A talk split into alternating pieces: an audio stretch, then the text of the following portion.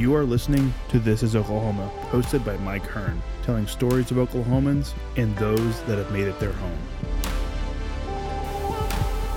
What's going on, guys? Welcome back to another episode of This is Oklahoma. Mike Hearn here, your host, back with another episode. Exciting news! This podcast is presented by the Oklahoma Hall of Fame, who have been telling Oklahoma's story through its people since 1927. Follow them online at oklahomahof.com and then definitely follow them on Instagram for all the information that you need because I'm sure that's where you follow us as well at Oklahoma HOF. Let's get into today's episode. What's up, guys? Welcome back to another episode of This is Oklahoma. Mike Hearn here, your host, back with another episode up in Edmond today. Um, it's outside, so if there's a little bit of background wind, I apologize. It's not a huge deal. It is Oklahoma, and the wind is actually like five mile an hour today, so I'm not too worried about it. Uh, yeah, up in Edmond today, sat with uh, Rachel Cannon. Thank you so much for inviting me to the house and to come hang out and share some stories. Um, I guess official welcome back from This is Oklahoma to Oklahoma. Thank you. I'm sure it's real nice to come back and see family and hang out and you know, family can see the little one, and, and it's much easier to palm off the little one to grandparents and parents than it is to just find a nanny and stuff. I can't imagine nannies in LA are cheap. Um, uh, cheap or trustworthy or. That's very true. You know, they're busy. They're like watching three or four families yeah. just to be able to make ends meet. So I'm like, am I getting you on the exhausted shift or did you just wake up? Oh, amazing. So people can Google you. They know exactly, you know, they can find out the little things about you. You know, you've been on Mad Men, you've been on Two and a Half Men. I think Fresh Off the Boat was something. I've seen Mad Men, I've seen Two and a Half Men. I have no idea what Fresh Off the Boat is, so I apologize to everyone listening that's like, you don't know what that is. I apologize. I didn't that's grow up here. It's my bad. Um, but we just had a cool chat about some of the amazing stuff that you've done and, and been out in, in LA, you know, for 20 years doing acting and interviewing and all these amazing things that I think a lot of people grow up probably wanting to do. Like that was the dream, I guess, for our generation back then, and like now the dream is to be a YouTuber and sit in your house and you know have millions of views on YouTube or TikTok or whatever it is. But I think you know it'd be really interesting that you know the stuff that we're going to talk about. Um, just you know what it's like going from Oklahoma, especially back then, to LA and Hollywood and doing all this stuff, and you're like, the world is totally different out there. Um, what you know? So it says on on Google, you know, that you're from Tulsa. Is that right? I was born in Tulsa. Okay. Yeah.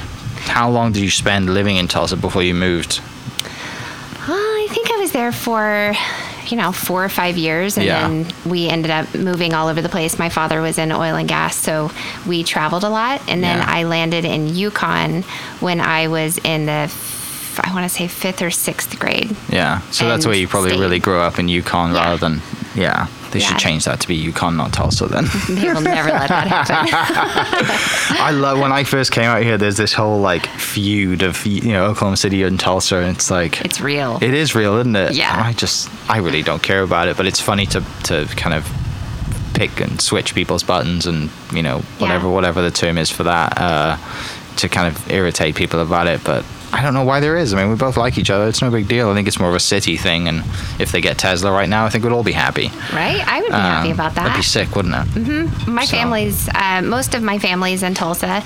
My parents actually moved to Houston after, uh, I guess, when I graduated college and mm-hmm. left for Los Angeles. They went to Houston and they've been there um, for 20 years. So I haven't really come back to Oklahoma a lot in between because I yeah. would go to visit them or I would go to Tulsa sure. to see my family. So I haven't been back to Oklahoma City in a really long time. Was it a shock when you first came back?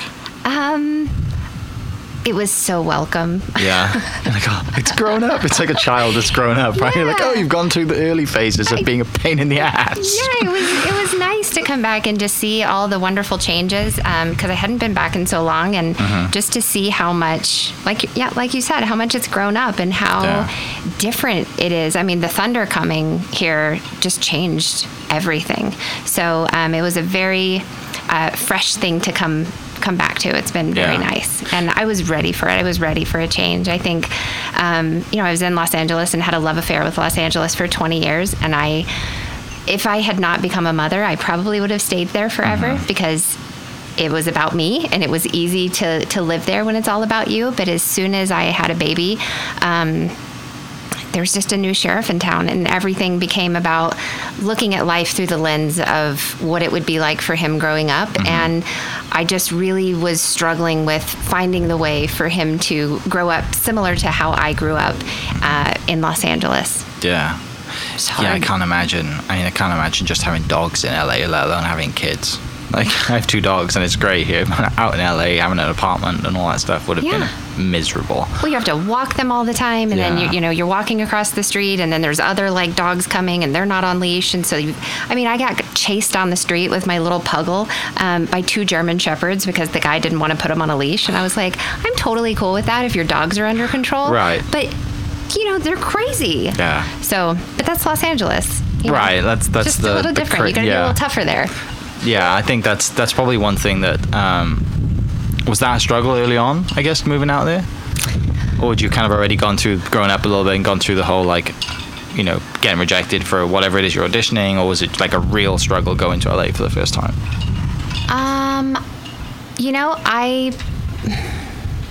It was a struggle because I didn't know anybody, but again, it was also something that I was kind of in the mood for. Um, I think going to college, going to high school, uh, you know, I was on the Pom Squad at the University of Oklahoma. I was, um, you know, had a great internship uh, in the film program.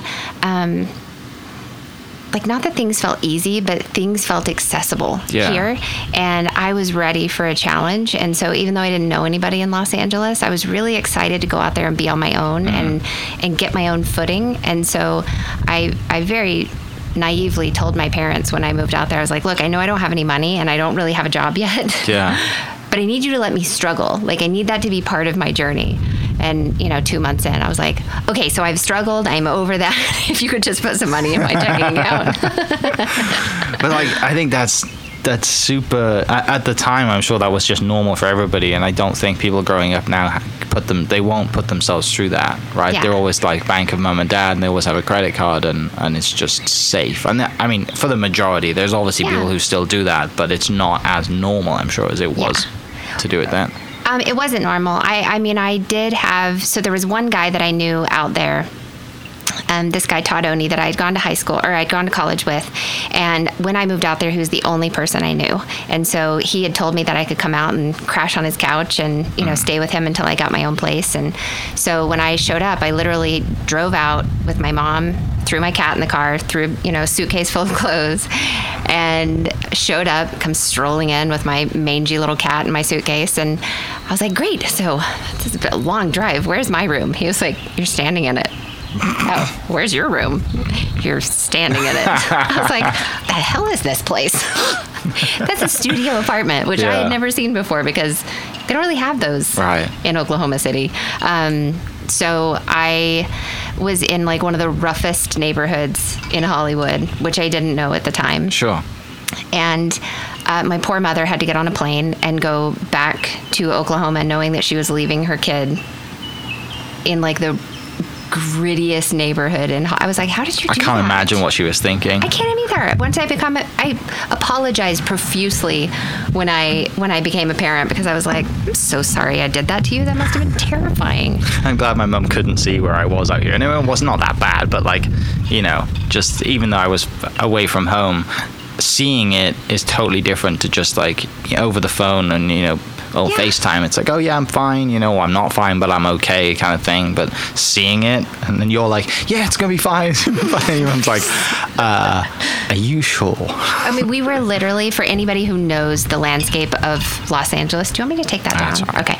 Um, for anybody who knows the landscape of Los Angeles, we were at Wilcox between Hollywood and Selma. Mm-hmm. And there are more drugs in that neighborhood than any other part of Hollywood. I mean, it is like it is gritty. Yeah. And I didn't know that at the time, which was probably really good for me um, because I just thought I'm in Hollywood, Right. You know, and I was You like, just it's a- graduated, it's a little like, different here. yeah. yeah. I was 21 years old.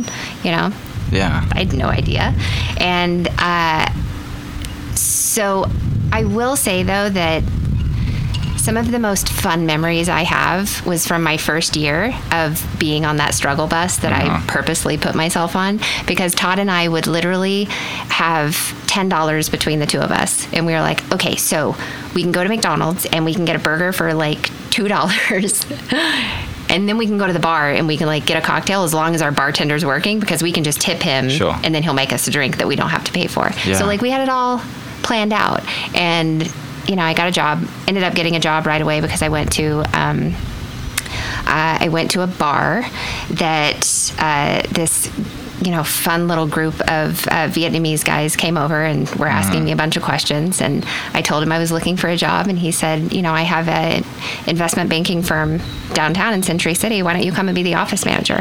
And I was like okay great. Sure. I have no experience doing that, but sure.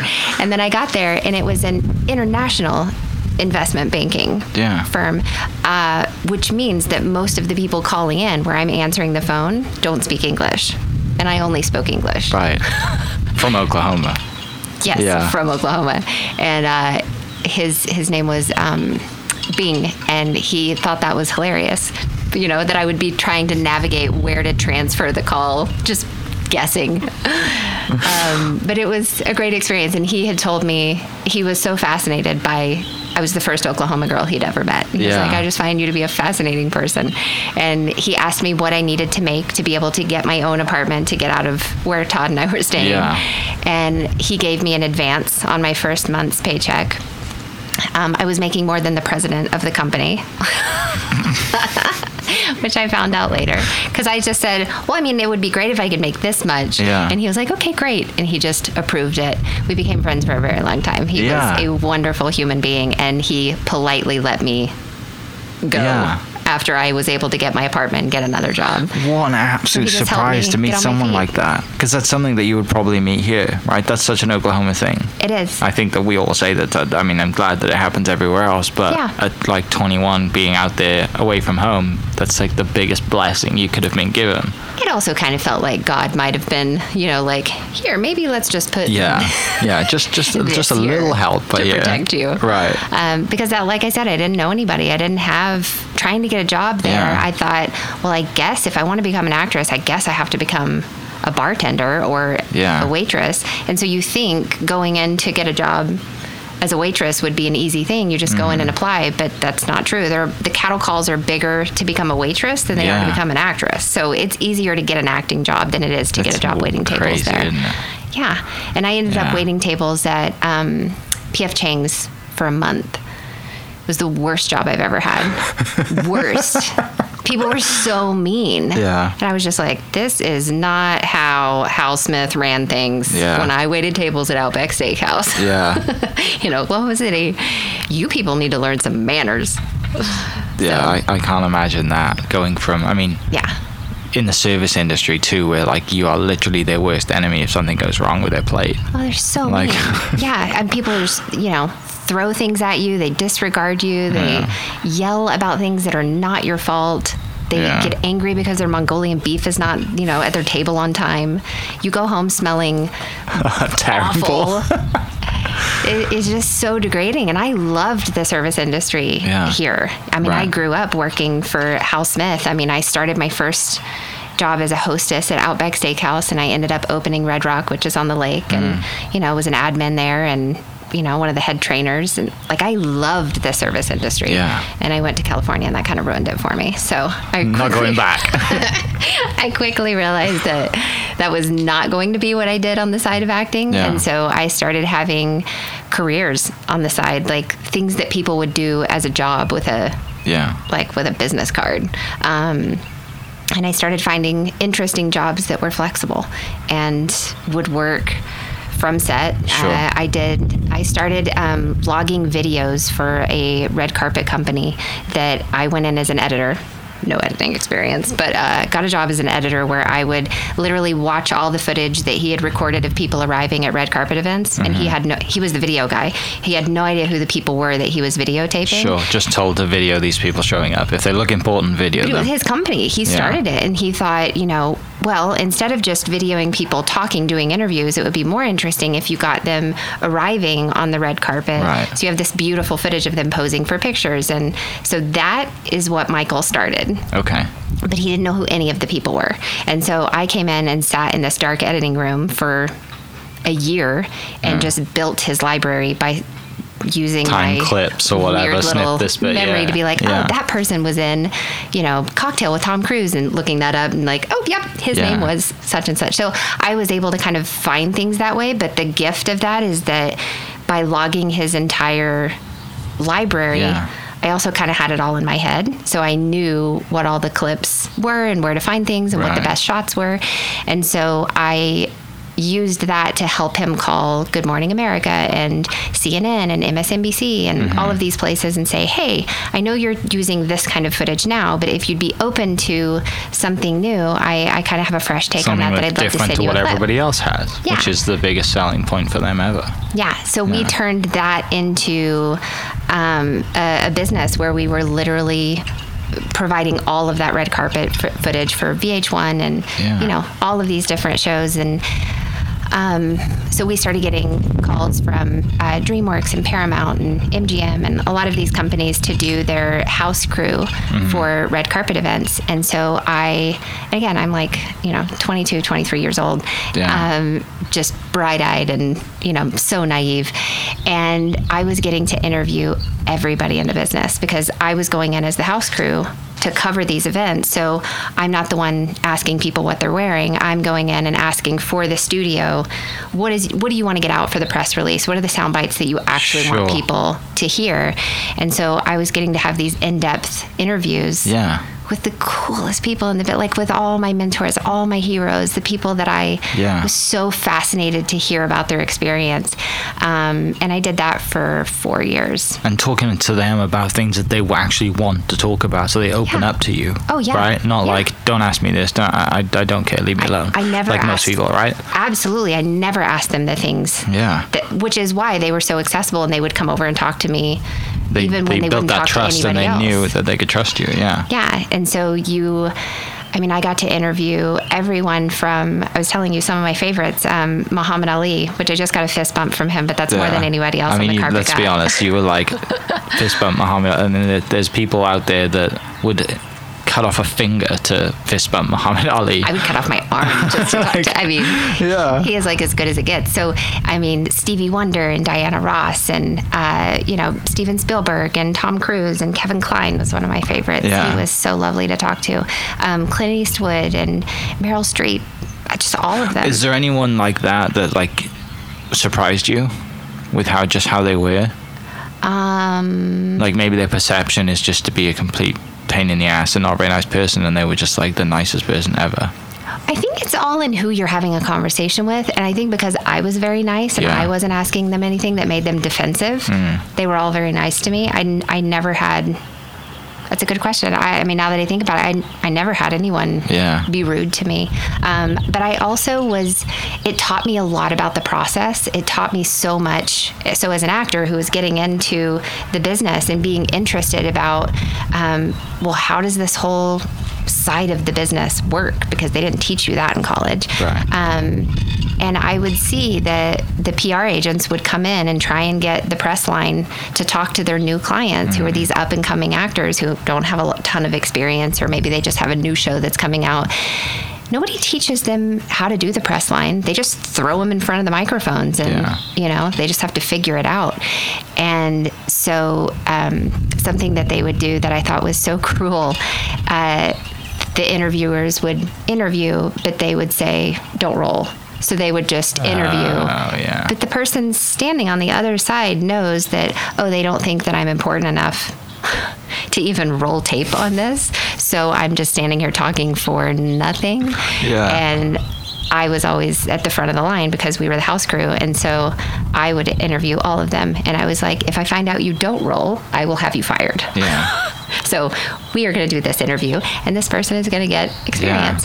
Yeah. And that kind of became something that I really love doing is helping people figure out how to do that for the first time.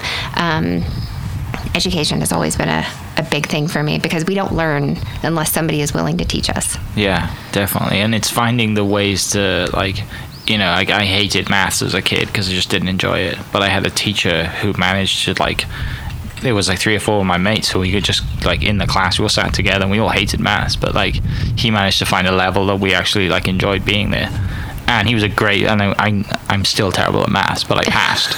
And we all did and it was because he knew how to teach and he knew how to be on our level and that i think i mean i still talk to him today actually. He's, he's a golfer. I think that's why we probably you know got on the same level. But yeah like if you find someone that there's a lot of value in teaching that I think people don't realize, especially with kids who don't like to be taught. I think that's the superpower, isn't it? Yeah, it is a superpower. And I know a lot of people right now have kids, can't wait for their kids to go back to school. they realize the value of teaching. Oh my um, gosh. I hope that we go back and teachers better get more money. Yeah. You know, that people better understand how undervalued and mm-hmm. underappreciated they truly are. Yeah. You mentioned you were on the Pom squad, so you went to OU, uh-huh. but at you went to Yukon, so you graduated Yukon High School and then went to OU. Yep. When I mean, is acting and like dancing like like from literally you can walk, or is it like oh I'm gonna try this and just kind of give it a go and you were naturally good at it?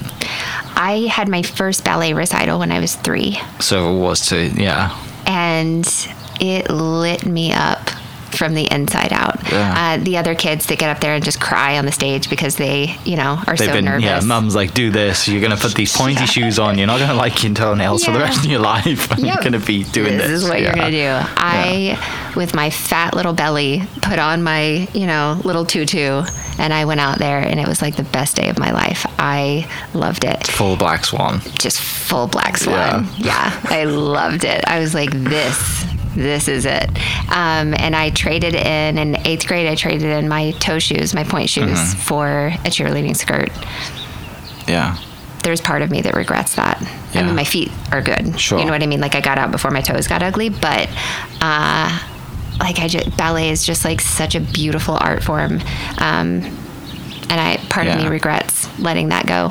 Uh, but I did I did get to do cheerleading, and I met some of my best friends. There's still some of my best friends today on yeah. that eighth grade cheerleading squad because we were on the same squad all through high school. Oh, um, that's really cool. And when I was in Los Angeles, we would do cheer reunions where they would come out and visit me. Yeah. And they'd all you know crash into my one bedroom apartment. I was yeah. like, I mean, if you can find a spot on the floor to sleep, it's yours. It's all you yours. can stay for free. Yeah. Um, but you know, they came to my wedding, and you know, it's, some it of the nice best friends you, you have. Yeah, best friends I have. Yeah. for life. Yeah, that's some of the like having a team and growing up, or just in a group and doing the same sport.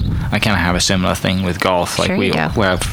I have 12 people, I think, 13 people in a group text from back home, and we all grew up playing golf together from like age eight to now, and we're all like I'm the youngest at 29. Yeah. Um, Brothers. And, you know, yeah, and it's it, eh, nothing's changed. Every time I go home, like we're still the same group of idiots that grew up playing golf at eight, age eight, and but we're still now, you know, we're growing up and competing with a group like that you just it's it's hard to explain to people unless you've done it mm-hmm. right because the, the friendship the bond and the, just the relationship that you have is totally different to just having an individual sport and yeah. playing with people uh, as rather than like for the same team you know yeah, it, it is um, irreplaceable. I I'm very grateful to. I mean, I don't feel like I did.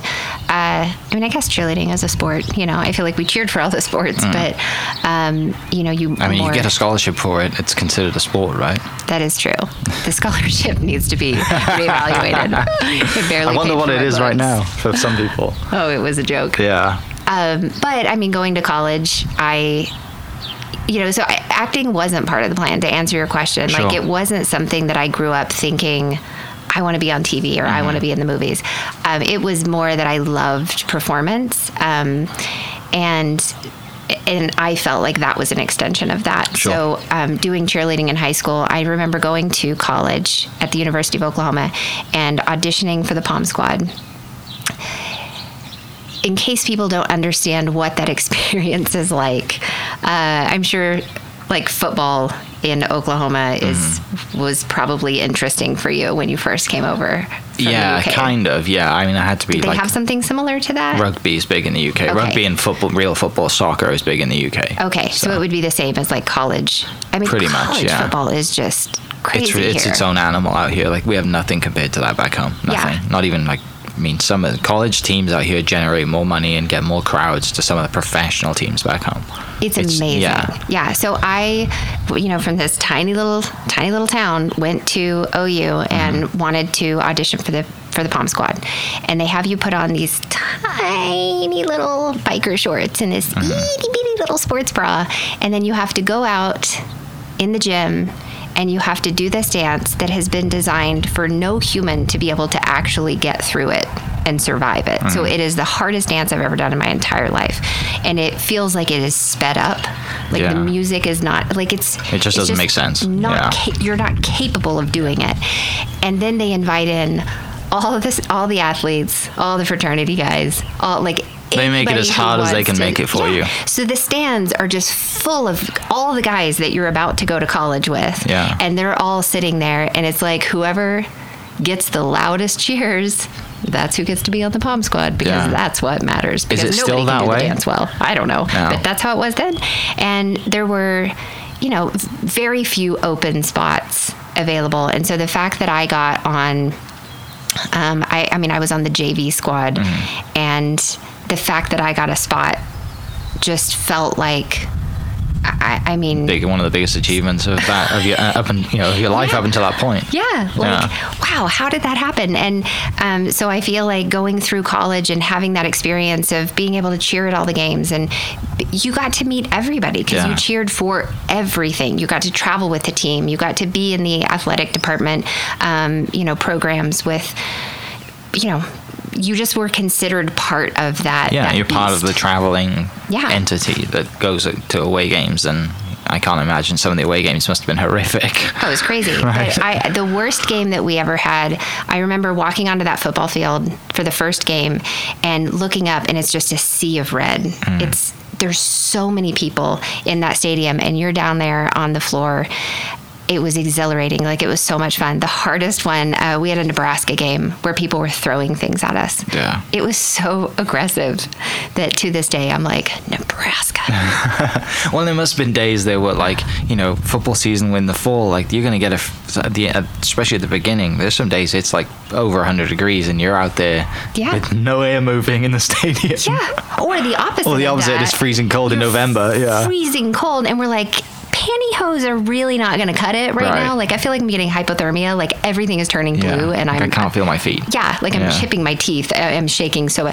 But um, you know, you can't like put pants on. Yeah. That's, doesn't people would right. consider that un-American for you to put pants on as a cheerleader, You're right? ripped out of college. Yeah. Yeah. So it was it was a wonderful experience. I did it for two years, and then I actually quit because I wanted to get an education, and I felt like all I was doing was working out and Yeah. cheering. Um, so that was very hard for me. But I but I stepped down from that, and I feel like as soon as I did.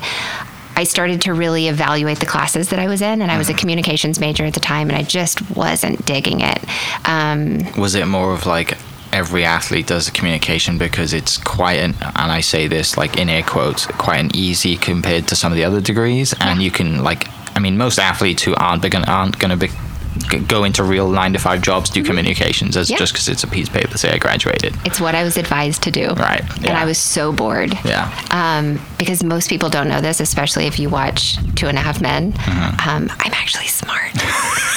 don't tell anybody, or I'll Yeah. never work again. right Um, made a living pretending that you were the dumb blonde right the like the, like the cliche like dumb good looking blonde right like that's that's the marketing angle Yeah. like and I have a degree like I actually know what I'm doing Yeah. I have other businesses But like Chuck Lorre from Two and a Half Men said, it you have to be re- incredibly bright to play dumb yeah because you have to be in on the joke. You know what I mean? Like, Yeah. Well, that's not true. There are plenty of girls who go out and play dumb blondes and and they're very successful. it's really difficult it. to have a conversation with those people Yeah. because they really are just at that level. yeah. Um, but so I went. Uh, I, I left the communications to program, and I was inter- I was trying to figure out what else I was interested in doing, and I had heard that about the film program, and I actually switched my major to not knowing much about the program to uh, the critical analysis of film and television with an emphasis on production, Yeah, that's a big mouthful compared to communication, isn't it? and that's what I did. That's- Yeah. So I studied that for the last two years, and I loved it. Yeah. Was was there any like who I guess who was like the big player at the time in, in like on the team while you were doing that? I don't want to age you, but I'm just trying Oh, to put a okay. perspective on like who who the who the team was at that point. Um, like well- was OU good at that time as well? No. Okay. Well, we were my last two years, but not Oh, when but I you was went there. cheering. Right, yeah. So Stoops came my junior year. Okay. So we actually became Very good. very good, Yeah. and it was very exciting. You must have missed it. Oh, I mean, it was like, oh, so why, difficult. Why weren't you here two years ago? Yeah, because as soon as I stepped down, you Yeah. know, tossed my skirt back over there, um, you know, they we became like a championship team. So it was exciting to be a part of that. Mm. Um, I think because I was enjoying my education so much and being Right. able to learn and be challenged in a different way, um, I was actually okay with that. But yeah, we were terrible. Yeah. in, in football. I can't imagine trying to cheer when you suck. Like Yeah, that's that's the hard thing to do, isn't it? Because when you're winning, everyone's buzzing and it's great. But like when you've got to try and, and Oklahoma crowds Yeah. are terrible compared to back home. Like just the atmosphere and like the general like singing and like and if people listening, you're like, well, no, we're we're some of the best. And go to a football soccer match back home and you will understand. And in rugby games, everyone just sings like like That's so hymns for the rest of the game. It's amazing. Um, but out here, like it's if if it's going bad, like nobody says a word. The entire stadium's silent. Oh, they're just yeah. And I'm like, up. the first time I went to a game, I'm like, what is wrong with people? They take it You know? personally. And they come out and they'll do like I mean OSU does Orange Power and that's about it. And you're like, come on, bullet finally Yeah. comes out. And it was like, way about time. Like we may have scored something. So I can't imagine what it's like being on the stadium when you have eighty thousand fans like grumpy at, at the team and you are part of that team. Yeah, I maybe I'm naive. I, I feel like yes, that was part of it, Mm. but it also was so much fun to be out there and Sure. dancing and band playing, and you know, there's just such a palpable energy Yeah. that you get to be a part of um, when you're down there. That Didn't really matter. win or lose, Yeah. I was still having the time of my life. I feel like I didn't care. But um, I will say, the basket, uh, the women's volleyball team tried to spike a couple of balls and hit us. You know, they were they were a little ornery. um, but you know, basketball games were fun. Renzai Stone was you know one of the players Uh-huh. at the time who has become a friend now that I'm back, and that's kind of funny Yeah. to see us both grown up. Yeah. Uh, so you know, you make the switch in school. You go into this degree that's completely different to just doing communications, and really into like, you know, you're actually really into it. Um, are you like, what are you thinking? Like, how early on do you think I'm going to do this as a profession, and I'm going to LA? Um, immediately, I knew that that's. I then knew that's what I wanted to do. Okay. Um, and I had seen an interview with Matthew McConaughey on Oprah where he had said that he dropped out of law school to pursue acting, Yeah. and that it was the best decision he ever made. And there was something about that, like hearing that, that it's almost like it gave me permission. Especially in his voice. yeah, you can say anything. right? Yeah. And I was just like, I didn't oh, know maybe- that. That's really cool. is that something that I could do? Yeah. Like, do I have permission to want to do something like Mm. that? Um, I don't know anybody in. Yeah, which now that the would be the equivalent of I'm going to give up going to university to become a YouTuber.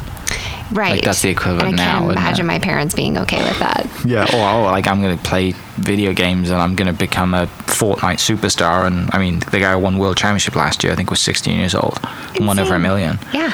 Brilliant. Rock on. Times have changed. Yeah. You know? Yeah. Oh, that was loud. Um, yeah. So I.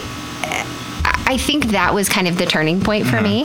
Um, and do you need to pull that up? Yeah, I'm gonna slide that a little bit. Yeah. Yeah. I think that was definitely the turning point for me. And I uh, was in a screenwriting class with uh, with Andy Horton, so I got to learn about like how to break a script down as you're as you're creating it. That's where I met Matt Payne. So Yeah. Matt and I were in screenwriting class together, and then um, Andy told us about this producer that was coming back from Hollywood after being um, in Hollywood for a very long time, producing movies like The Godfathers and uh, Apocalypse Now and um, The Good, Bad, and the Ugly. And uh, he had, was moving back to Oklahoma to raise his family. Um, and I was like, interesting. Do you know where his office is? Yeah. Can I get that contact information? Yeah. He may have to write him a letter. So, write him a letter. I went and knocked on his door. Yeah. uh, I went and knocked on his door and I was like, "Hi, uh, Gray Frederickson. My name is Rachel Cannon, um, Rachel Wells at the time, Uh-huh. and uh, I'm just wondering if you need an unpaid intern." Yeah. as you're setting up your office.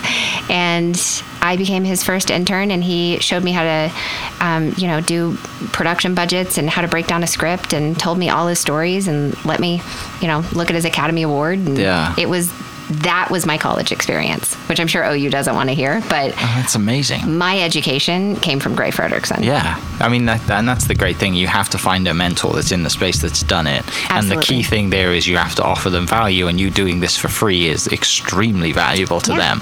Yeah. Like, and then I brought people Matt don't in. understand that. Yeah, I brought Matt in, and the two of us Yeah. were his like first two interns, and we, you know, helped him kind of develop his his business here, and Mm-hmm. so it's been fun coming back and seeing him. We got to see him get honored for the um, inducted into the Hall of Fame, Yeah. which was a wonderful. Which was wonderful last night year, of right? This, he was on last year's year, one. Yeah, yeah.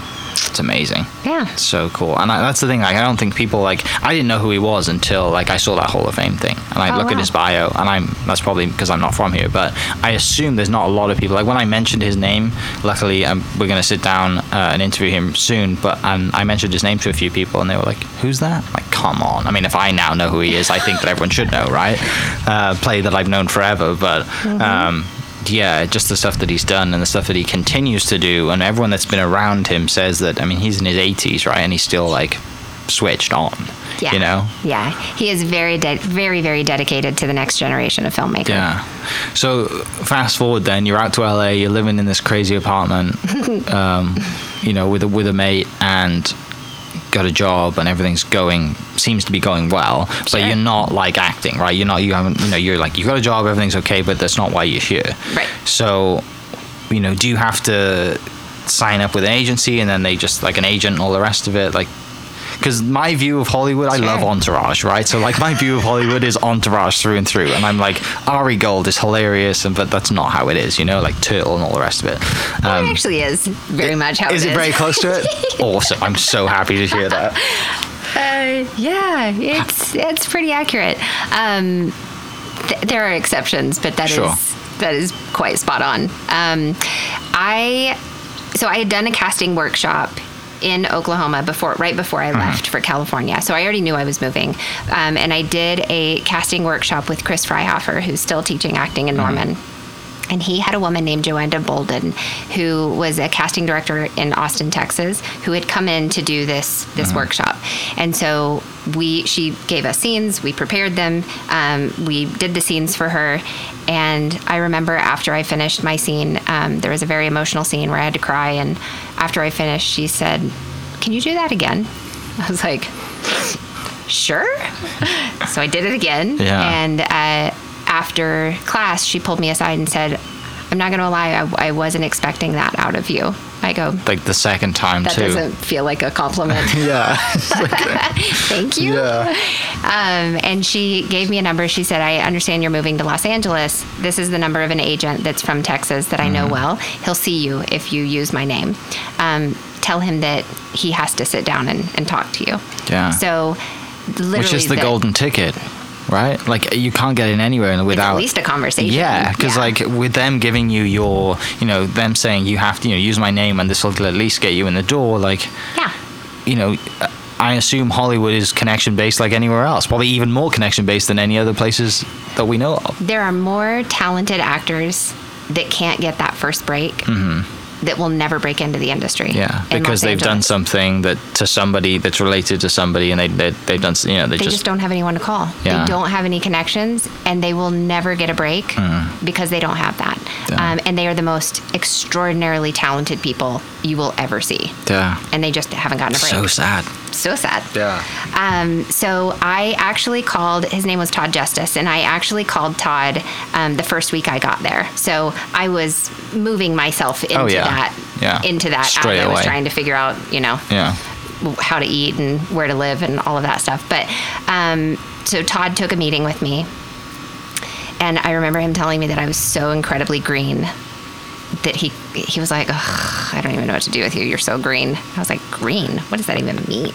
Is that a compliment? yeah, No. no, Um, so he took a meeting with me and he was like, look, you don't have any credits. You don't have like your weird student films from OU don't count. Like don't ever show those to anybody. Yeah. Um, you don't have any credits. You don't have. You're not in the union.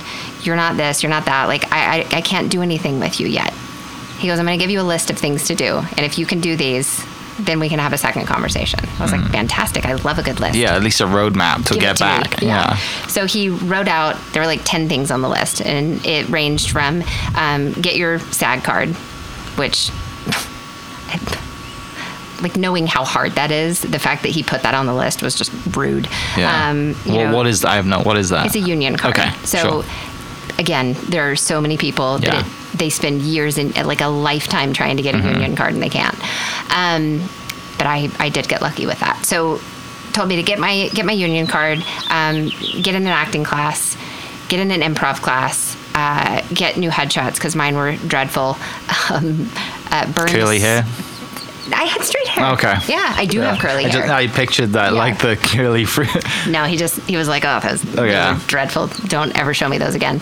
Uh, burn the suit that you're wearing because that is. Don't ever wear that again. Like he was awful. But, But great, right. but great advice, right? In the worst possible way ever. Yeah. like I loved that he didn't sugarcoat it with me. He was Yeah. just like, "Here are all the things that you need to change if you want to work in this industry, and I'm not going to have a conversation with you until you do that." So Uh-huh. I left, and 28 days later, I called him back and I said, "Hi, Todd. It's Rachel. Um, so I did all those things on that list, and I would love to have a second meeting with you." And he goes, "You did everything on that list?" And I was like, "I did." And I like lost 15 pounds because I eat so differently here. there are vegetables. Yeah. And uh, he was just like, "Well, how can, soon can you get over here?" And I was like, "Weirdly, um, don't be weirded out, but I'm outside your door, so I could be here now." and we worked together for a really long time. Yeah. And uh, he was at my wedding. He's a close, close friend, Yeah. and will be for my whole life. I always say when I get my first Academy Award, he will definitely be in my speech Yeah. because I wouldn't have, I wouldn't have the career that I have without Todd. Yeah, I'm sure he was impressed. Like 28 days, like a month. He thought I was a yeah. psychopath Yeah, he's like in the best way. Yeah. I was like, "Do you have any more lists for me?" He's like, Yeah. uh, "Sure. Hang on a second. And- And the thing that comes to mind is that scene that I watched on the way up here from two and a half minutes. Like, you'll call me soon, right? Soon. Right, soon. it's hilarious. oh, so what? You know, you you got you know he's like, yeah, let's work together. Let's do this. Yeah. Like, what? How long does it take you for you to get that first phone call? And like, where are you? How does it feel? I mean, I'm sure it was amazing, but what was that first phone call? So I, um, you know, I, he just started getting me auditions, and I would go and I would get good feedback, but I wouldn't get the job, and um, you know that went on for for a moment, and. I, I'm not a very patient person in terms like I'm always looking for the growth opportunity. Yeah. So, okay, if I'm getting this far and I'm not getting this, what can I do to change this situation so that I can get further? Sure. And um, there was one office that I kept going back to, and she would just be like, "Ugh, "Your scream, you're so funny," Yeah. you know. And but then I wouldn't get the job, and I knew I wasn't getting the job because nobody wanted to be the first person to vouch for you. Sure. Nobody wants to give you that first job um, because then it's like they're responsible if you're terrible, and so Which then ruins their reputation. right then Yeah. her career's over Yeah. all because of me Yeah. and um, so she uh, her partner i never got to the other partner it, like i wouldn't get past um, the screening process to get to her so i only was getting you know half the office so I looked up and I found out who her partner was, and she was doing a casting workshop. So I signed up for that casting workshop so that I could go and meet her partner and Yeah. let her see my work.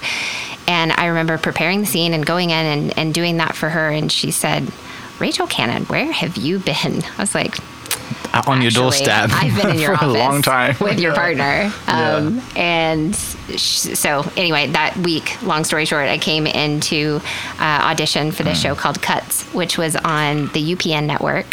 Um, and Eunetta Boone was the producer on that. So I got to not only come in for her, but I got to come in and meet the producer Mm. and audition for her. And I ended up booking that was my first guest starring role. And it was with Shannon Elizabeth from American Pie Mm-hmm. and Rex well, I forget Rex's last name, Rex Simon, I think, um, who might be doing adult films now or something. but he was great then. Yeah. and uh, Meghan Markle, who's the Duchess, was actually my sidekick Oh, nice. show. So um, we got to do that job together, which was really fun. Yeah. And it was a wonderful experience. Eunetta Boone, who's no longer with us, but she was a wonderful producer who, when you could make her laugh, she would like scream and slap the table. She would laugh. So, she would laugh from the inside out. It was so. It's not a fake laugh at all. Oh, it's like full emotional. Like I'm, it. yeah, yeah. But it would just make you feel like you know you were on top of the world Yeah. if you made her laugh. And I just missed. got, I, I just got done. I say got done. I watched Suits many times, and Hmm? we just finished it for the third, fourth time. Just what I mean. I love watching Suits. It's Great awesome. show. Harvey Specter is just the best guy ever. Yeah. And the actor, and uh, the best actor in that is the guy who plays Louis, and I can't remember what his name is, but Patrick Adams? Yes, he Yeah. like every time I watch him, like the actor is so good because he goes through all these, a million- you know, he, he plays so many different roles. Yeah, And he's a brilliant actor and a good friend. He's a very good Yeah. guy. Amanda Schull um, is one who kind of stepped into fill Meghan's shoes when she left. She's also Yeah. a good friend and very talented. Yeah, it's a good show good for group. sure. Is there any shows that like um like the you, you auditioned for you didn't get that could have like Uh, millions. Uh, well, I know, but okay. So, is there any out there that like people will know that you'd be like, oh, like I could have been this person, like the Oh, sure. Um, so the part of the process that I think most people don't know about is there's a testing process. Uh-huh. So you do. So m- most of what people have seen in, in my work is guest starring roles where I come in and I'm a guest on somebody else's show. Sure. Um, but and sometimes it's a recurring, which means you do multiple episodes, and then sometimes you are a series regular, which means Uh-huh. that you are obligated to be there every day that you know Yeah. that it is open for business. Um, so I actually had several of those where I tested for shows and I actually was the series lead. Um, but then if it doesn't get picked up by the Right. network, there are tons of those that just never see the light of day. So I filmed a bunch of pilots that just haven't been picked up. Yeah. Um, but uh, one of I, I think one of the fun ones is you know I kind of gotten looped into that two and a half men world and got to do Big Bang Theory and um, you know a lot of I, I was very tightly knit um, with that group and I tested for Mike and Molly so I was up to be Melissa McCarthy's sister Yeah. so I was the other choice which Katy's brilliant and Yeah. definitely should be that like I feel like they looked like they were sisters but uh, so I was the other um, Yeah. blonde, not as bright choice. and it was hilariously fun. So getting in to go in the testing process um, is so fun because I feel like the people that get it are a tight family, but the people who don't get it are also like part of that family Mm-hmm. Right. too because you just go through that Yeah. grueling process together, which is And it's a long crazy. process, right? It is a long process. And if yeah. it doesn't get picked up, it's like, oh, great. But you still get paid for doing your work. oh yeah, But yeah. you just don't get paid paid because it hasn't been picked up. Yeah. So like is- one of the one of the shows that I did was a series with um, Jennie Garth uh, and uh, Sadie Calvano was the daughter. John O'Hurley Mm-hmm. was the was the dad. Um, so Jennie and I played. Um, played cousins. I was supposed to just be her friend, Mm-hmm. but because uh, we look alike, I've been compared to her since I was in high school um, when she was on 90210. And I, um, I tested to be her. And she actually fought for me, even though they were like, I don't know, you guys look too much alike. Like, that might be a problem. And so I offered to dye my hair now I know that I should offer to wear a wig. But at the time, I was just like, I mean, I can dye my hair, like Yeah. if, if we look too much alike. So it was a very long process of the studio deciding what color they wanted my hair. So they had to put on like a red tint and then a brown tint and all of this stuff to figure out exactly what my hair should be. Um, and then they decided, you know, does Jennie want to keep her hair short? If so, then we can have Rachel put extensions in, so hers is long. So they went through this whole process to make us look as different as possible. And then we still, I mean, it was so funny because on set, when we were doing things, like we would do a scene and then we would both like bust out laughing because I was like, it's kind of weird because it's like looking in the mirror because there's But it's some not, weird yeah. similarities because our personalities are very Sure. similar in, in how we talk. So we had a great time filming that together. And after that, it was probably like a two month process that was for ABC Family. And Mm-hmm. when it didn't get picked up, which we were all shocked because it seemed like such a sure thing Yeah. that it was going to happen. And then ABC Family kind of went a different way with a couple of things. And so it didn't end up being on the slate. And so I have black hair essentially and it's pilot season. So now I'm wanting to get out and audition for everything else. Well, everybody knows me as a blonde. So Yeah. my agents are like, we need you to be blonde again, like now. Yeah. And I go, okay, well, let's figure that out because I don't know how that process works. So I go back, they take out my extensions. The girl is like dyeing my hair back, but because they had done vegetable dye on my hair, Uh huh. apparently when you put bleach on top of that, it's flammable. Oh, nice. So my hair burned off. So I had a forced pixie. So if you see any pictures where my hair is shorter than yours, why. that was not intentional, Yeah. but it was very real. you end up looking like pink. It literally burned all my hair off. Wow. Uh, but that led to a really cool um, show that I did for MTV called um, Underemployed. That I got to be this super. Bi- can I say bitchy? Yeah, I was this super bitchy ad exec, and the only way that I got that is because I walked into the audition with my With hair no like, hair. spiked up. Well, it, I had a little bit, but it was like super short. Yeah. But I just, you know, it was all spiked up and you know heavy eyeliner and leather pants. And I walked in, they were just like, "Ooh, who's she? Yeah. she's mysterious." And then you can act on top Yeah. of that too, and like, okay, yeah, we don't need to see anybody else. You're Yeah, they in. like, she's horrible. Yeah. And I would have never been considered for that part had I not looked the way that I did. yeah. Because casting doesn't have a ton of, um, and producers don't have a ton of imagination in terms of what They, they, just can see something envision like, oh, that's what exactly what we want. yeah. Yeah. They're just like, oh no, this is what you are. And they like to put you in a little box. Yeah. So that's why I ended up doing comedy for so long. I had to step away from dramas to be able to just specialize in something. And then once I became known as like a comedy girl, then I got That's when do the door started opening, Yeah. and you do all the fun stuff. Yeah. Well, then they they want you to bring the comedic relief to the dramas. Sure. So like that's why I got Mad Men because yeah. Matthew Weiner thought it was funny. He was like, "Oh, you're sassy and you're mean, and I love it." It's like I, I'm like the way you say it. I'm sure is exactly how he said it too, because it's just that's just how everyone is. But yeah, he was like, "It's so funny to watch you like put Don Draper in his place." Yeah. you know, because because not many people did in that show. no, and I was also probably one of the first girls to not be in bed with Don Draper, but Uh-huh. have scenes with Don Draper. So I got to kind of be unimpressed with him, and that Yeah. was a turning point in the series, and it was the last last season. Yeah. So it was fun, but it was actually slated that I was supposed to sleep with him. So th- he didn't know which way he wanted to go. He was like, either we're going to have you be a love interest and do the last three episodes, Yeah. or we're going to make this a turning point, and we just haven't decided yet. Yeah. Which is cool to be that turning point. It was the best. I'm Right? so glad that it went that way. Yeah, Yeah. that's really cool. Um, for everyone listening, we are at like 51 minutes. We're going to take a little comfort break. This is going to be part one. Part two will come in a little bit. I just really would like a glass of water right now. So we will come back in a second. Cheers. All right, we're back with some iced water, which is awesome. um, so, you know, we were just talking about Mad Men and getting into the shows that you did. And, and what I love that we just transitioned to is like the comedy side of things Yeah.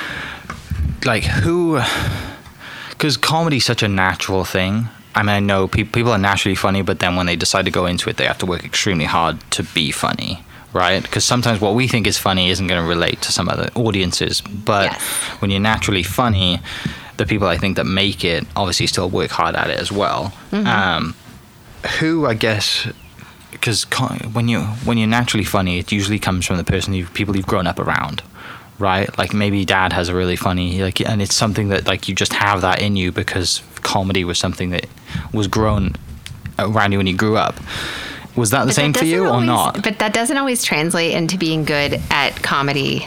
on TV? It does not, because I know some of the funniest people That are terrible to have TV. a conversation with, but that don't understand the timing of comedy. So they're Okay. dreadful in a sitcom environment. Yeah. Um, to, I mean, to give an, an example of that, like I, um, so I- feel like I had a natural timing. I, I it's not that I felt like I was a funny person, um, but I had a natural understanding of the rhythm of comedy. So when I started auditioning, and I was auditioning for um, comedies and I was auditioning for dramas. Um, I was more attracted to the challenge of the comedic timing and being able to make that part of it work. Okay. And I was less challenged by uh, the emotional, like having to cry and what it like. Yeah. That just. I, I have very accessible emotions, so that was I won't say easy for me, but that was that wasn't a, as That much of a challenge Yeah. because I'm a very empathetic person. So it's very easy for me to plug into the empathy of what this character is going through and be able to draw emotions on that. Mm-hmm. Yeah. That feels like, okay. Oh, I can do that. Yeah. Yeah. Like I can cry twice, three times in a row and keep doing the scene. That's fine. Stepping onto a stage and making a live audience laugh the fourth time they've heard your joke. Yeah. That's hard. Yeah, Right? okay, so yeah. like that's a challenge to me. And that's why I think I fell so head over heels for comedy very early Because on. of the challenge. It was hard. Yeah. It was extraordinary. Um, the the complication of trying to get the timing and the intricacies and and here's the other thing that a lot of people don't know. So with writing, if you change the words, even like if you add a word or you forget a word in a comedy, you killed the joke. Yeah, you're right. Because that has to be delivered in such a way. falls flat every time. So when you get people who come in and they think they're naturally funny, they'll want to improv and add things. Comedy writers hate those people. Oh, so they hate improv then. They don't hate improv, they hate improvers. Improvers are brilliant. They're Yeah. incredibly funny, but they also have a respect for the comedy writers. Okay. So it's like if you have a sit- multicam sitcom, you have it, it is like the gospel. Don't change Mm-hmm. a word of that. Spend time, memorize it, know it. Exact Yeah. with a single camera, which is more what Fresh Off the Boat was um, on ABC, that was a single camera, so you could you could play a little bit. But I, I was always very um, I want to honor the the text that is there, and so I always do my dialogue as written, and then I'll add a button at the end that they can edit off if they want, but it doesn't change the integrity Yeah. of the scene. So uh, we would do buttons a lot, but you don't change the dialogue as Sure. Just Yeah. because I mean they're being they're the ones being paid Yeah. to be the writer. Like let them be the writer. Yeah, and that reminds me of a movie I saw recently that just came out on Netflix with Catherine someone. She plays the name, her actor is the name, and she's a British actor, and she's like her show is being shut down. I can't remember what it's called, and this lady comes in and she's becomes a writer. Uh huh. It's it's a brilliant. I can't remember what it's it called. to me so it's can- just come out. I can't. Uh, have you seen the TV show Sex Education?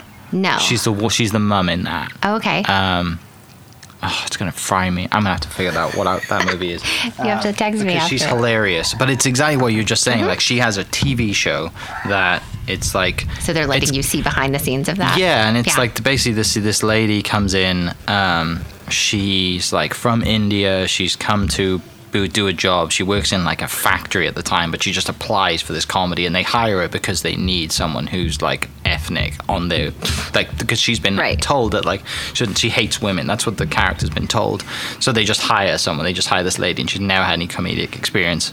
Her comedic experience is like cracking jokes on the PA system in the factory, and the oh, whole movie's about her like breaking through and doing this thing. But that's like they have like six or seven writers who are like around a table, and she ends up writing all this funny stuff. But that makes sense because like in the there's bits where like she just doesn't write say what the writers say, and the jokes would have been killer, and like they try to carry. You know, long story short, the movie's awesome. I'm gonna find out what that lady's name Yeah, is. find out. I um so I learned so much about the process. I like I said, I'm very big on education, so I love learning everything that I can about the process. Um, so I actually did stand up um, for a little while because I wanted to learn more about joke writing and Okay. like on that side of uh, on that side of it. And it's at a time where I was um, spending a lot of time in a boxing gym. Um, uh, I boxed for seven years. I did Muay Thai kickboxing That's and just boxing the best workout ever. I, because I, I was fascinated by the community.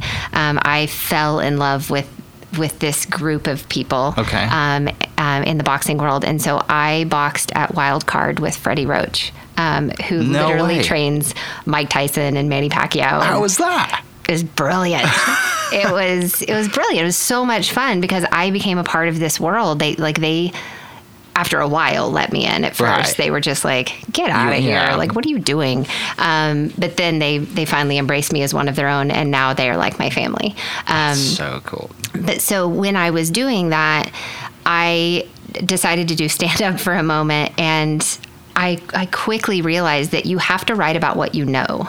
And so all of my stand up was about me being this, you know, this blonde little, Yeah. you know, tart in a boxing gym and how out of place I was. And um, it was the hardest thing I've ever done. Stand up is brutal because you walk in, all these open mics are at like 11 o'clock at night, Yeah. which is a terrible time to try and have your brain operating at a high speed. Right. And you have to get on stage where everybody assumes you're going to be terrible. And then you have to try and change their mind in like three minutes. which and is it's brutal. and they've seen and the thing is like people who go to these shows like they know that like you're trying out all your new stuff right that's mm-hmm. where everyone goes Yeah. for like the comedy club and all this stuff like that's where everyone goes to Yeah. practice their material so they already have like they already know that some of these jokes can be terrible but also Sure. like they're there because they want to hear bad jokes so they can have an excuse to yell To at you right you, yeah. that's like that yeah. that's all the So- lady so I found it. the lady's name was Gillian Anderson Oh, yeah, so it's, it's yeah it's one of her movies Uh, I don't know what the name of the movie that. is but it's awesome yeah so stand up was was really hard and really challenging but what i learned is that by having um, and i won't say mastery that i was amazing at it but having an understanding of it and a, and a mastery of being able to understand how that process works it made everything else so much easier Yeah. because then i understood the joke writing process i understood how crucial every word was i understood how you can't mess that up Right. or the joke falls flat because I'd been on stage and forgotten a word, and then I was like, "Oh shit, that Yeah. just ruined my whole joke." Yeah. Now I'm gonna and then you're going to do the whole delivery completely different, right? Yeah. Like that whole, and without doing that process, you're not going to find out. Like you have to do that process Yeah. because they're going through all those fails. Yes. And you're like, oh, somebody laughed. Okay, maybe onto something. I'll change it up again. I say, well, this word differently, and then the whole place is on fire, cracking up. Yes. So I went to a the Montreal Comedy Festival. So a show that I wrote uh, was accepted into the Montreal Comedy Festival as one of the pilots in the pilot program. So there were five shows, um, and we were pitching it to a panel of executives. Um, and so I got invited to the to Montreal, which is the first time I'd ever gotten a stamp Yeah. in my passport. I was like, "Oh my gosh, I'm going to Canada!" This girl from Oklahoma is finally going somewhere, and it's Canada, Yes. of all places, right? barely over the border. um, and so I went to with my writing partner. We went to um, went to Montreal, and I remember going to all these comedy shows and getting to see. You know, all the greats, they were all there. So Yeah. they, they go and they perform. Um, and then I was there as, as a writer, so I was just getting to go to all the all the clubs and watch everybody. And I remember going into a club with um, this guy Chris, who owns Gotham Comedy Club in New York, Mm-hmm. and he took us in because one of his clients was performing, and he took us in. So we were upstairs in like the VIP area. We were upstairs in the back, and then it's just a packed auditorium down below, right? Yeah. But we're up in the rafters by ourselves, so like you can tell when the laugh is from It's a real where, laugh, where it's yeah. isolated up Yeah. top. So Bill Burr is doing his set, um, and it's uh, what did he say? Um, his, his whole set was on women um, and how like don't tell me that being a mom is the hardest job in the world because you know I thought being a redheaded roofer in July was pretty hard Yeah. or you know so he has this whole whole bit on you know why you should never hit a woman um, he's like, I can think of a million reasons why you should hit a woman, but like you just don't do it, you know? So anyway, I wasn't his target audience, but I was cackling because I appreciated the Right. crafting of the jokes and like the delivery of it and how, like, I was just so enamored by the process that I thought it was brilliant and hysterical and I was Mm-hmm. laughing so hard. I was probably the only person laughing because the audience was not They didn't appreciating get it, yeah. just Canadians just just, were not into it. it, yeah. yeah. And so nobody was laughing. So afterwards, when we're having a conversation, and I was like, I thought you were hysterical. He goes, Were you that one person laughing upstairs? I was like, I was. I thought it was great. I thought it was incredibly hysterical. So he was like, Man, he goes, Those jo- jokes usually do a lot better. He goes, That fell so flat. He was like, Thank you for that boost of confidence tonight. Just that one person in the rafters, like screaming like, their Were head you off the laughing. one person laughing? I was like, I thought you were great. Yeah. But it just that it is such an art form, and I Mm. think that um, I I chose to pursue that because I have such a love for comedy Sure. that um, that I'll do everything else, but I'll But never that's love you it always go back to that. Always have that place. and doing a multicam is is like even more specifically what I love because then you are in front of a live audience, so the audience actually becomes a character in the show. Uh-huh. Sure. Um, because it's dependent on their laughter. Like they they have to be a part of it. Yeah. And I love that. I, that's what Two and a Half Men and Big Bang Theory and So, you when- can, so people can come and watch like the, like the set and see the show like when they're there. Yeah. And I that is the closest thing. So what I want to bring to Oklahoma, Mm-hmm. I want a I'm claiming it here now.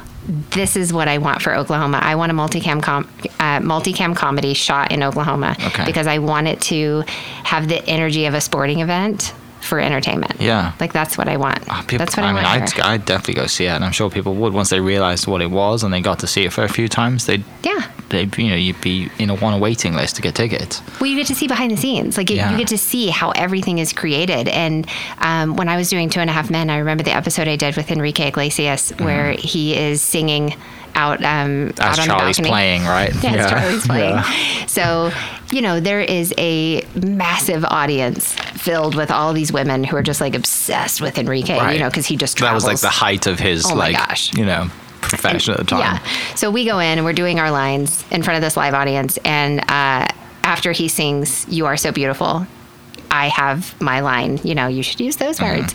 And so after I would do that, every time I would stop, not every time, but like for a few times I would stop Yeah. and I'd be like, oh, I messed up my line. Um, let's do that one more time. Can we just back that up? I was like, girls, do you want to hear Enrique do that maybe one more time? And they would just The crowd would go lose their minds. They're like pulling their hair out and just going crazy. And so it, you get to play with the audience and have so much fun. Um, if I'd done that in a single camera comedy, they would be like, "What are you doing? You just messed up. You know, four Yeah. hours of production."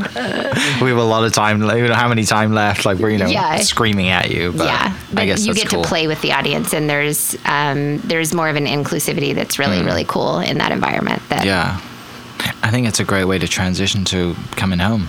Uh, right. making the decision, having a baby, coming home, raising a child here in Oklahoma, and and at the time, you know, Oklahoma has, you know, like I said, Gray came home, Mm-hmm. and you know, a good friend of both of ours, Lance, was doing his thing, and just the film industry in Oklahoma that no one really has any idea its potential unless you're in the industry or you know.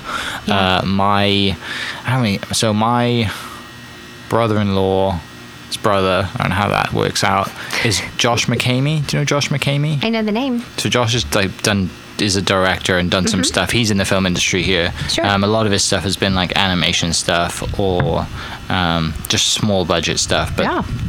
we watched a movie recently down at Harkins. They had a viewing for it a couple of months ago, and it was about some rabbit and some Oklahoma actors and stuff. It, it was really cool. But he's he is definitely someone who would you know is pushing for it as well. And um, Lance will know if Lance is listening. Josh maybe is listening. He'll know.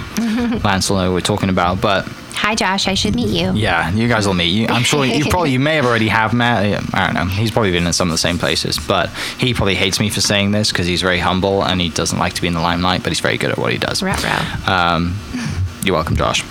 Uh, so yeah, coming home and like you know you, you know, I guess not leaving the profession, but you're like, I'm gonna come home. I'm a mum now or mom. Um, gonna can call come. me a mum, that's yeah, way more fun. come back to the come back to Oklahoma and like with I guess this vision of, of like I'm gonna build something at home, right? That was not my vision at all. No. So You're like, um, I need to come home, mum. You need to take care of the kids. no, no. I so the if you had asked me 10 minutes before I actually gave birth, Yeah. my plan, because you know I'm a planner, Sure. I think you understand that about Yeah, me by now, love right? the lists. Okay, so I love the list. So my, I literally planned, I was lucky enough to get pregnant. Um, easily, Mm-hmm. uh, which I know is is uh, not everybody's experience. Um, but I I was like, well, I'm going to plan it around what would be convenient if I can. Yeah. I mean, and then if I can't, then that's that's God's control and Sure. not mine. But um, I literally planned my baby around pilot season, so Okay. that I was like, okay, so I can have the baby in July, and then I can have like a couple of months to be able to get back, you know, in my skinny jeans and back on set, and I'll be ready by January. Like, I mean, I'm a psycho. Like, I had it all mapped out. yeah. And then the second he was born, I was just like, ah, I just want to be here for like a little bit. Yeah. And and I'm just gonna need more time to get to know him and to be around him. Mm-hmm. And like I don't want to go back to work right away.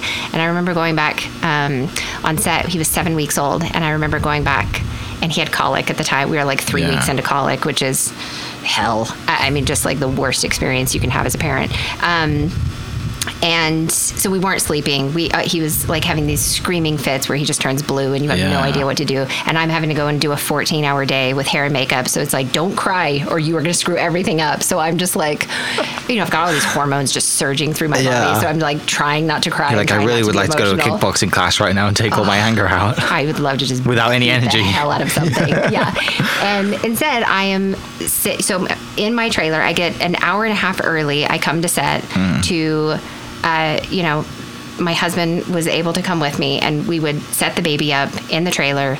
Um, I would nurse him. He would go to sleep. I would run to hair and makeup. It's that's like a two-hour process to like pull Yeah. all that together, and then I would come back, feed him again, get him to sleep again, and then run to set, and hope that I had like two hours Yeah. before turnaround time. So everything was just having to That's be chaos. so scheduled in case when there is no control. Like Right. you can't control a baby. You can't control like when they're gonna Yeah. Yeah, you can't control a baby or set. you Like, can't control anything. Yeah, it was awful. And so I I did that for so I came in and I finished that season. Um, and so I mean I did three seasons with a baby. Yeah. And they were all incredible. The last one was much easier than than the other two, but it just became like where I was turning down work for everything. I was like, I will do two and a, I will do um, fresh off the boat. I don't want to do anything else. I, I do not want to go and be on set right now until this is more stable. stable Yeah. because I don't want to go and like make a first impression and people think that I'm terrible to work with because I'm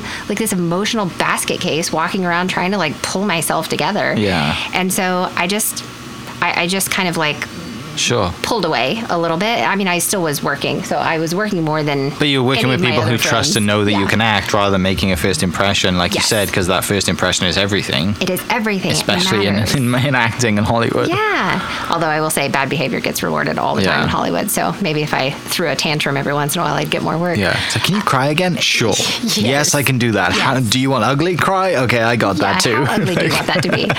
Um, so we, you know, so I, I had that experience, and what I started noticing in the last year that I was in LA is that all of my auditions mm-hmm. weren't in LA.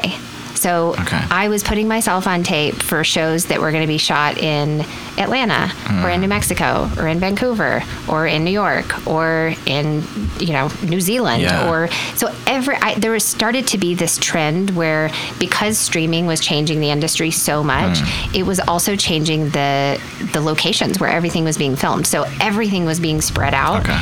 and so I just had this moment where I thought. Going to hop on a plane for work anyways, I'm going to go buy a house, Yeah. make an investment. I'm going to be closer to my family, and I'll just travel from there. Like it's in the center of the country, so it'll be easier It's to so get much to these easier to places go places, yeah. because my agent would literally tell me, um, okay, well, there's this series that starts, you know, Kevin James has a pilot that's, you know, picked up for series. Mm-hmm. I want you to go in and audition for the wife. You would have to relocate and move to New York like next week. And I was like, and find a pediatrician and find somewhere to, like, I don't know any.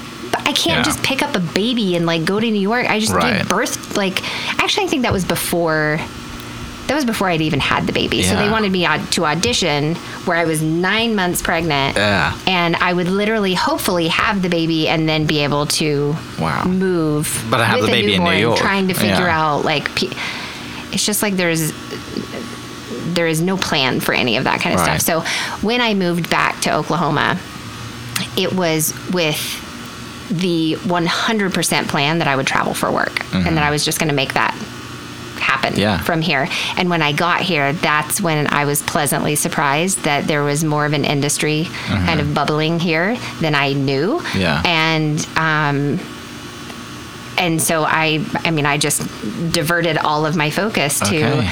okay, so if I can help this industry grow, Yeah. then maybe I can do what I love where I love and then I don't have to travel for work and then my family can just be here and I can raise my little boy that you know in the place that I love. Right. That sounds great. I'm willing to hustle for that. Yeah. So- that's so cool to have that, like, just that surprise of being, you know what? Yeah. Okay. Why not? Like, this. There's no reason this can't happen here.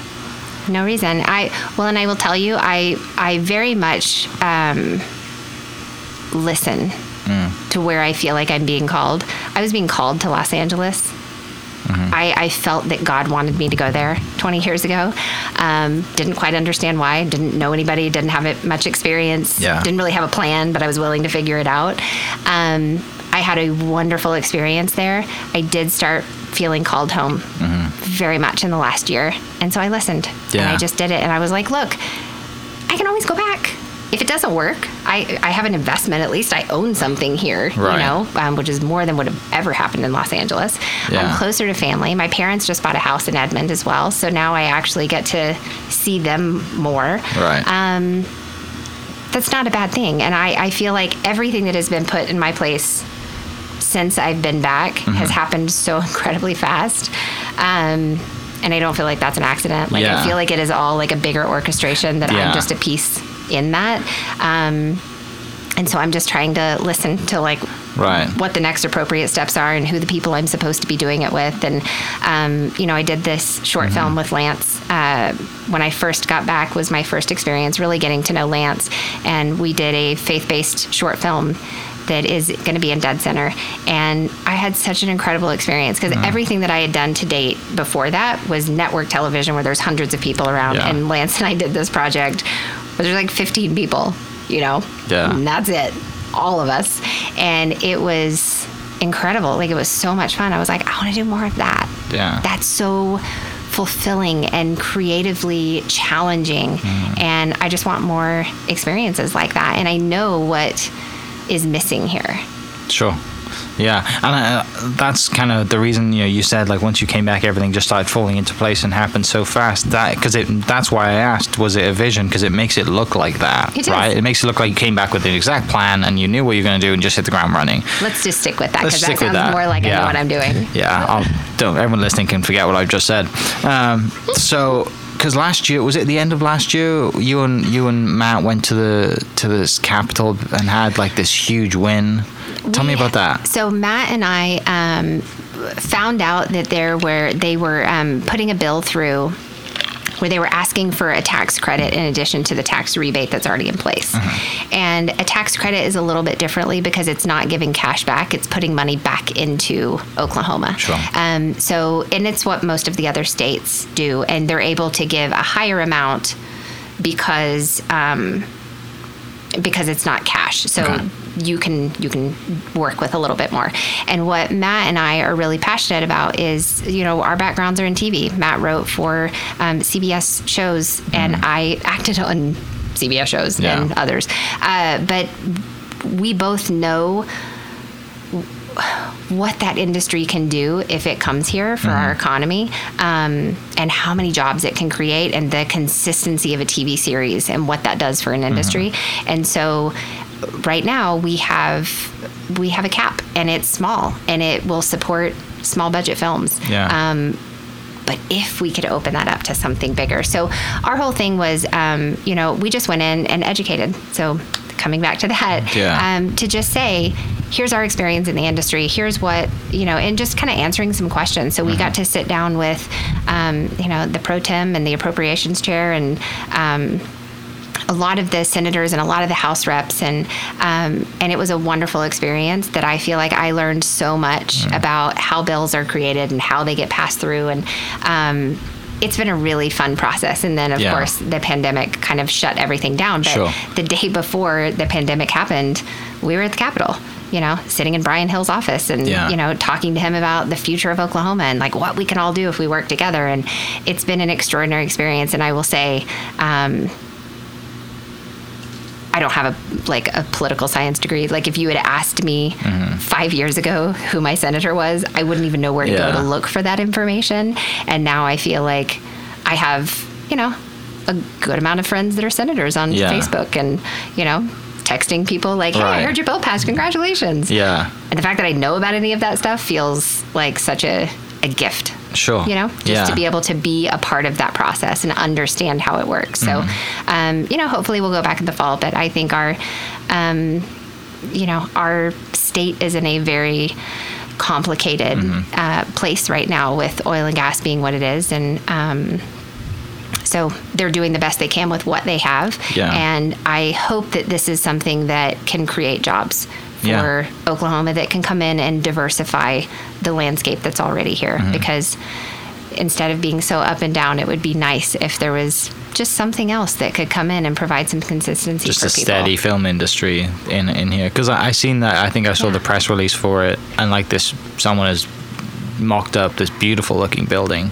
Mm-hmm. right that's like that this is the plan this is what I think we you know studios and like I said on set and all the rest of it and it got I think it got a pretty good buzz out of it right people seem to like it Yeah, I mean, I think there is there is an entire industry that comes along with it. Mm-hmm. Like, uh, it's a very transient industry, um, but if if there is a foundation for it here, then they will come. Yeah. You know, like you will have businesses set up, you will have jobs created, and and not just you know people coming in and taking those jobs like we want those jobs for oklahomans and that's where education is a big part of it is being able to um, make sure that you know occc is turning out students all the time francis tuttle has a great program like there are lots of programs that are established here um, in Oklahoma and in the state that are trying to help people see that these are pivot Yeah. uh, pivot jobs.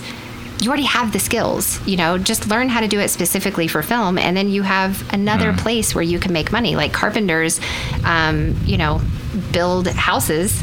Guess what? Yeah. We also build houses. right yeah You know? multiple houses in Yeah. multiple yeah in the we same location One of the walls off. You yeah know, we just build, you know, three wall houses Yeah. so that you can film inside.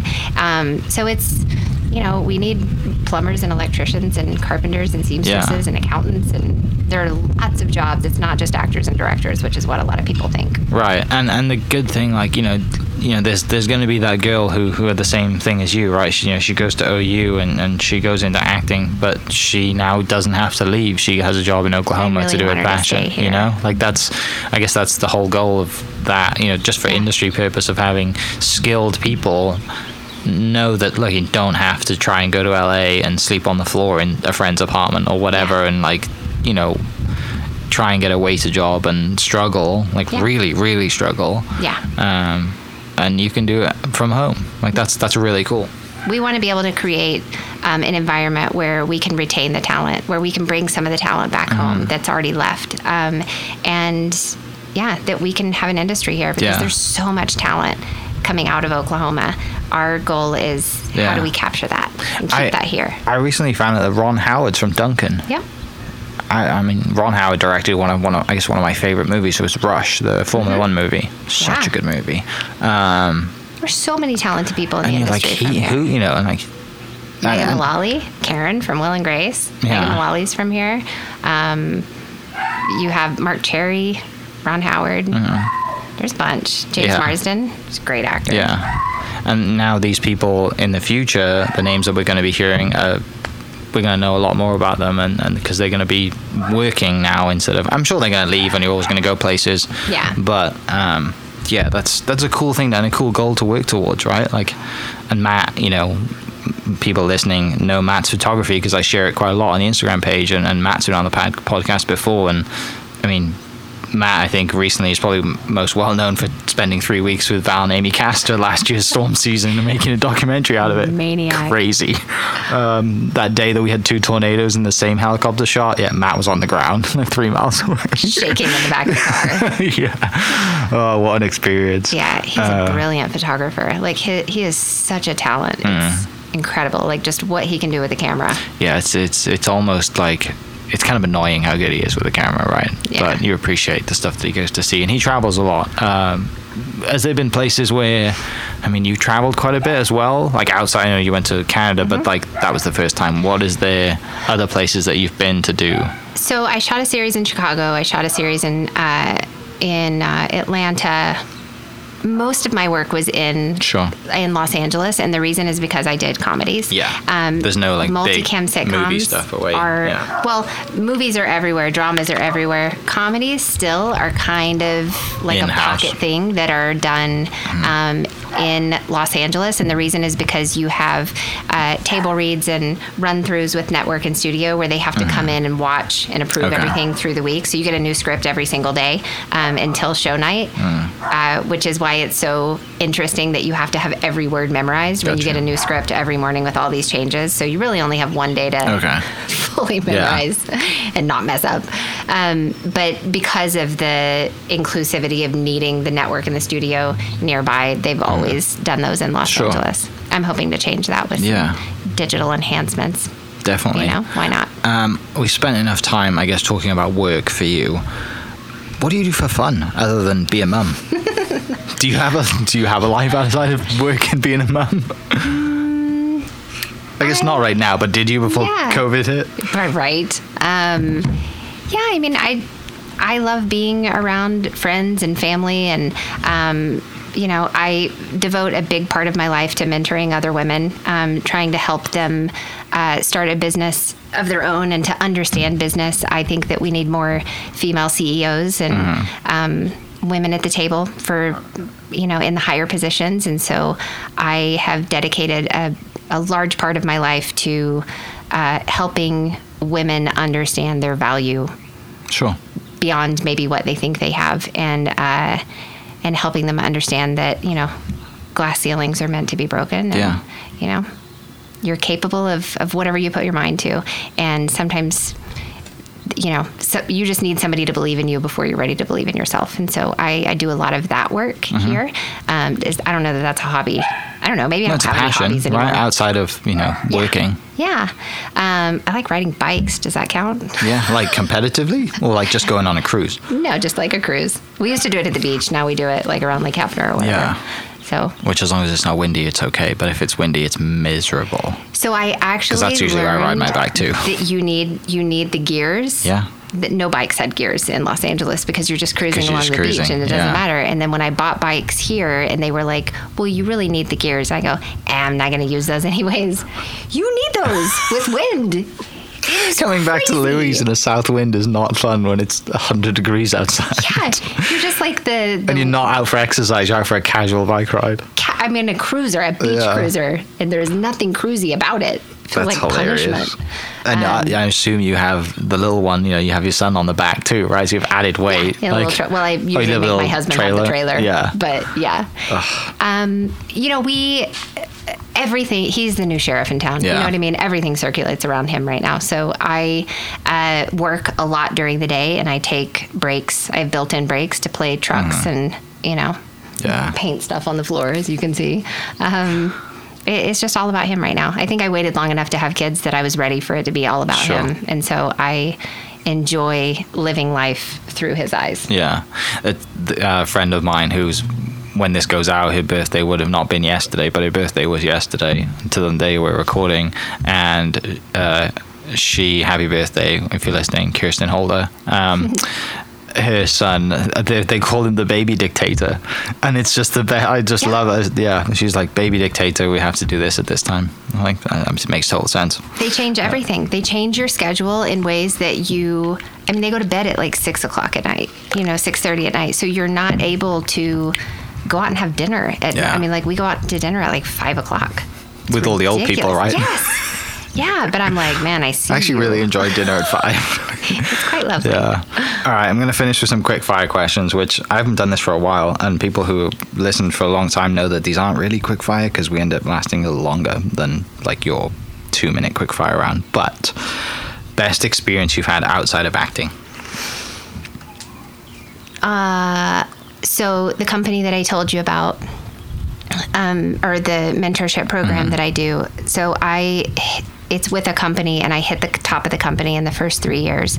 Um, that coincided with when I had my baby, and I was recognized by the company in front of seventeen thousand of my peers, and I walked out with a seven uh, seven week old baby strapped to my chest. Yeah. And the cool moment about that was that it wasn't about me, it was about what is possible Sure. and showing 17,000 women that you can do this and Yeah. this. You know, at the same time, you don't have to choose. You can be a strong businesswoman and you can be a stay at home mom. And like those two things can coexist. Yeah. And I walked out behind this woman, Crystal Archie, who is married to a pro football player. And uh, she had on a dress that was like $15,000. Like it was just this beautiful gown that was like Like every girl's dream. I mean, she looks like a Barbie. Like she's Yeah. so beautiful, and she just looked like a princess. And you know, I just given birth seven weeks before, and so I'm wearing a hundred dollar maxi dress with like milk stains on it, Yeah. and a baby strapped to me that has colic. That's a ticking time bomb that can start screaming at any moment.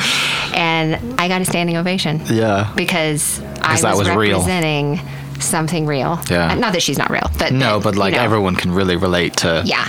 You know, walking around with sick on you with a Yeah. ticking time bombs, a baby that's ill, and Yeah. being in front of those people. And the the doctors, you know, threw their arms up, and Yeah. when I walked out, and they were just like, "Wow!" So it was just a moment that was um, that was not about me that I got to share with with so many other women. Did it feel like taking you back to being an OU in front of all those people? Yeah, but nobody from Nebraska was there throwing things at me. you know, we had to come back to that. You right? Had to go back to that, yeah. you got to get that in before the end. That's called Um, a callback, guys. It is. Uh, favorite song at the moment? Favorite song? Uh, "You Are My Sunshine." Is Again, that what you sing? three and a half Are you singing old. that to him a lot? Yeah, we did that one a lot. Or this Um, little light of mine. Favorite song of all time? Oh, jeez. Ugh, my husband would divorce me for this. Um, he's a musician, and I'm so bad with music. Uh, Wheels is the song that my husband wrote. Okay.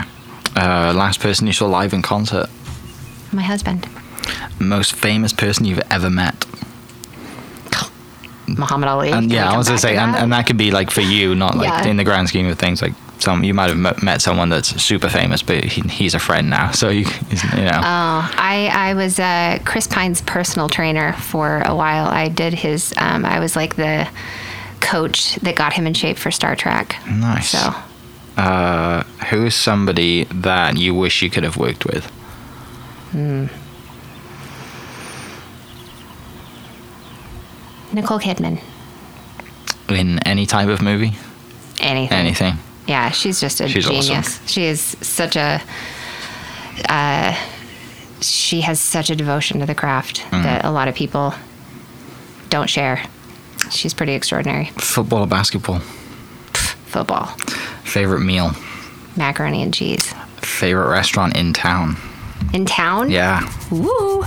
Um, Pre COVID. pre-COVID, right? Uh, Barrios is really fun. Mm-hmm. I like that place. Um, a new place, a new favorite is uh, North State Burger. Yeah. Uh, New State, is it? New State? New State Burgers? Yeah, yeah. Yes. yeah. Mm, real good. Yeah, that's Um, been post-COVID that we discovered. So I can't wait to go sit at the bar. Uh, go to Starbucks order. Ugh, this is gonna make me sound obnoxious. Oh, Uh, you'd be surprised at some of the people. I've asked that question, and without second hesitation, they've reeled off double pump this with an extra shot of this, and I'm like, whoa. Okay, people are serious bad. about their Starbucks, so Yeah. you have no shame. Don't worry all about right, I'm a uh, grande vanilla latte with three pumps, vanilla. Um, let's see. I have a list of these, so I'm trying to go down the list. But uh, some of these, the the next one would have been best burger in town, but you've already you'd like New State, Yep. which is awesome. Um, what would I'm gonna finish with this? What is the most bizarre green room request you've ever heard of? Uh, well, I, I mean, we don't have a lot of green room requests, but I will. I will tell you the weirdest.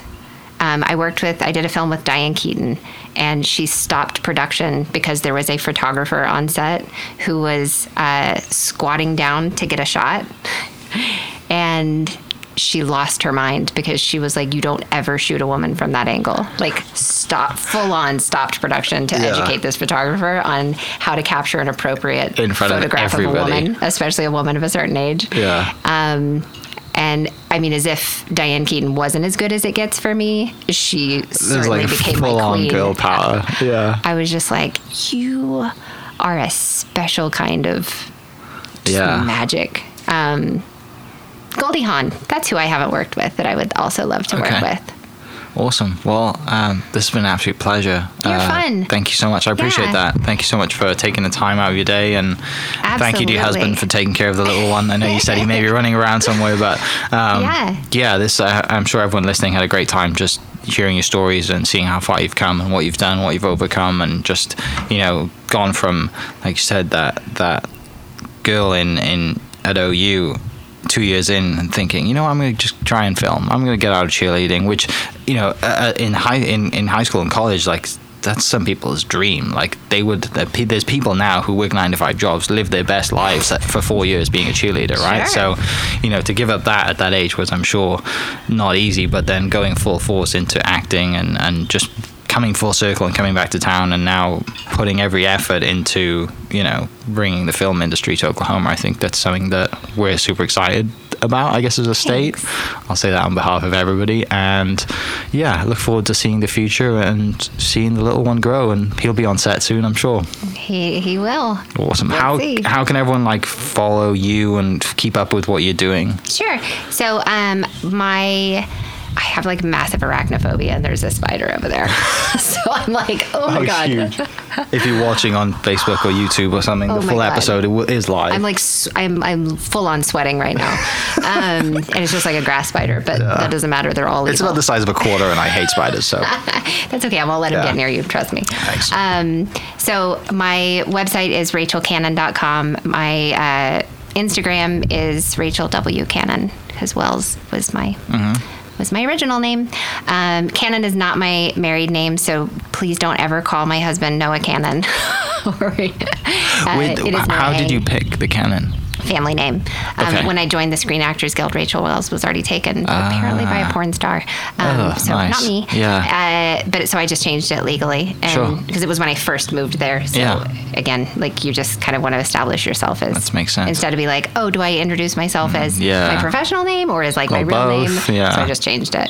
Um, but Noah Ang is my husband. All right, If anybody is curious, and Yeah. he just got Musician of the Year by 405 Magazine. Sick. After we being in town for a year. I had Instagram of the year somehow. I think Matt really pulled some strings for that because I never. It was an editor's choice Instagram. It wasn't a oh people actually voted for you. It was a Well, you're my yeah. favorite account. I Like, appreciate that. you have It's none, not extraordinary my, pictures. There's It's none of mine. We have amazing photographers in town that I love to share. So anyway, cool. So awesome. nice to meet you. Thank you so much. It's been an absolute pleasure. For everyone listening, I'll post everything down below as usual, and you can go and watch this on Facebook and YouTube and. Instagram TV, maybe. We'll see if you're lucky. um, catch you guys next episode. Cheers. Bye bye. Thank you for listening. We are inspired by those around us and hope that you are too. Make sure you subscribe to this podcast on your favorite podcast platform and leave us a review so we can keep telling your stories. For more great Oklahoma content, follow This is Oklahoma on Facebook and Instagram.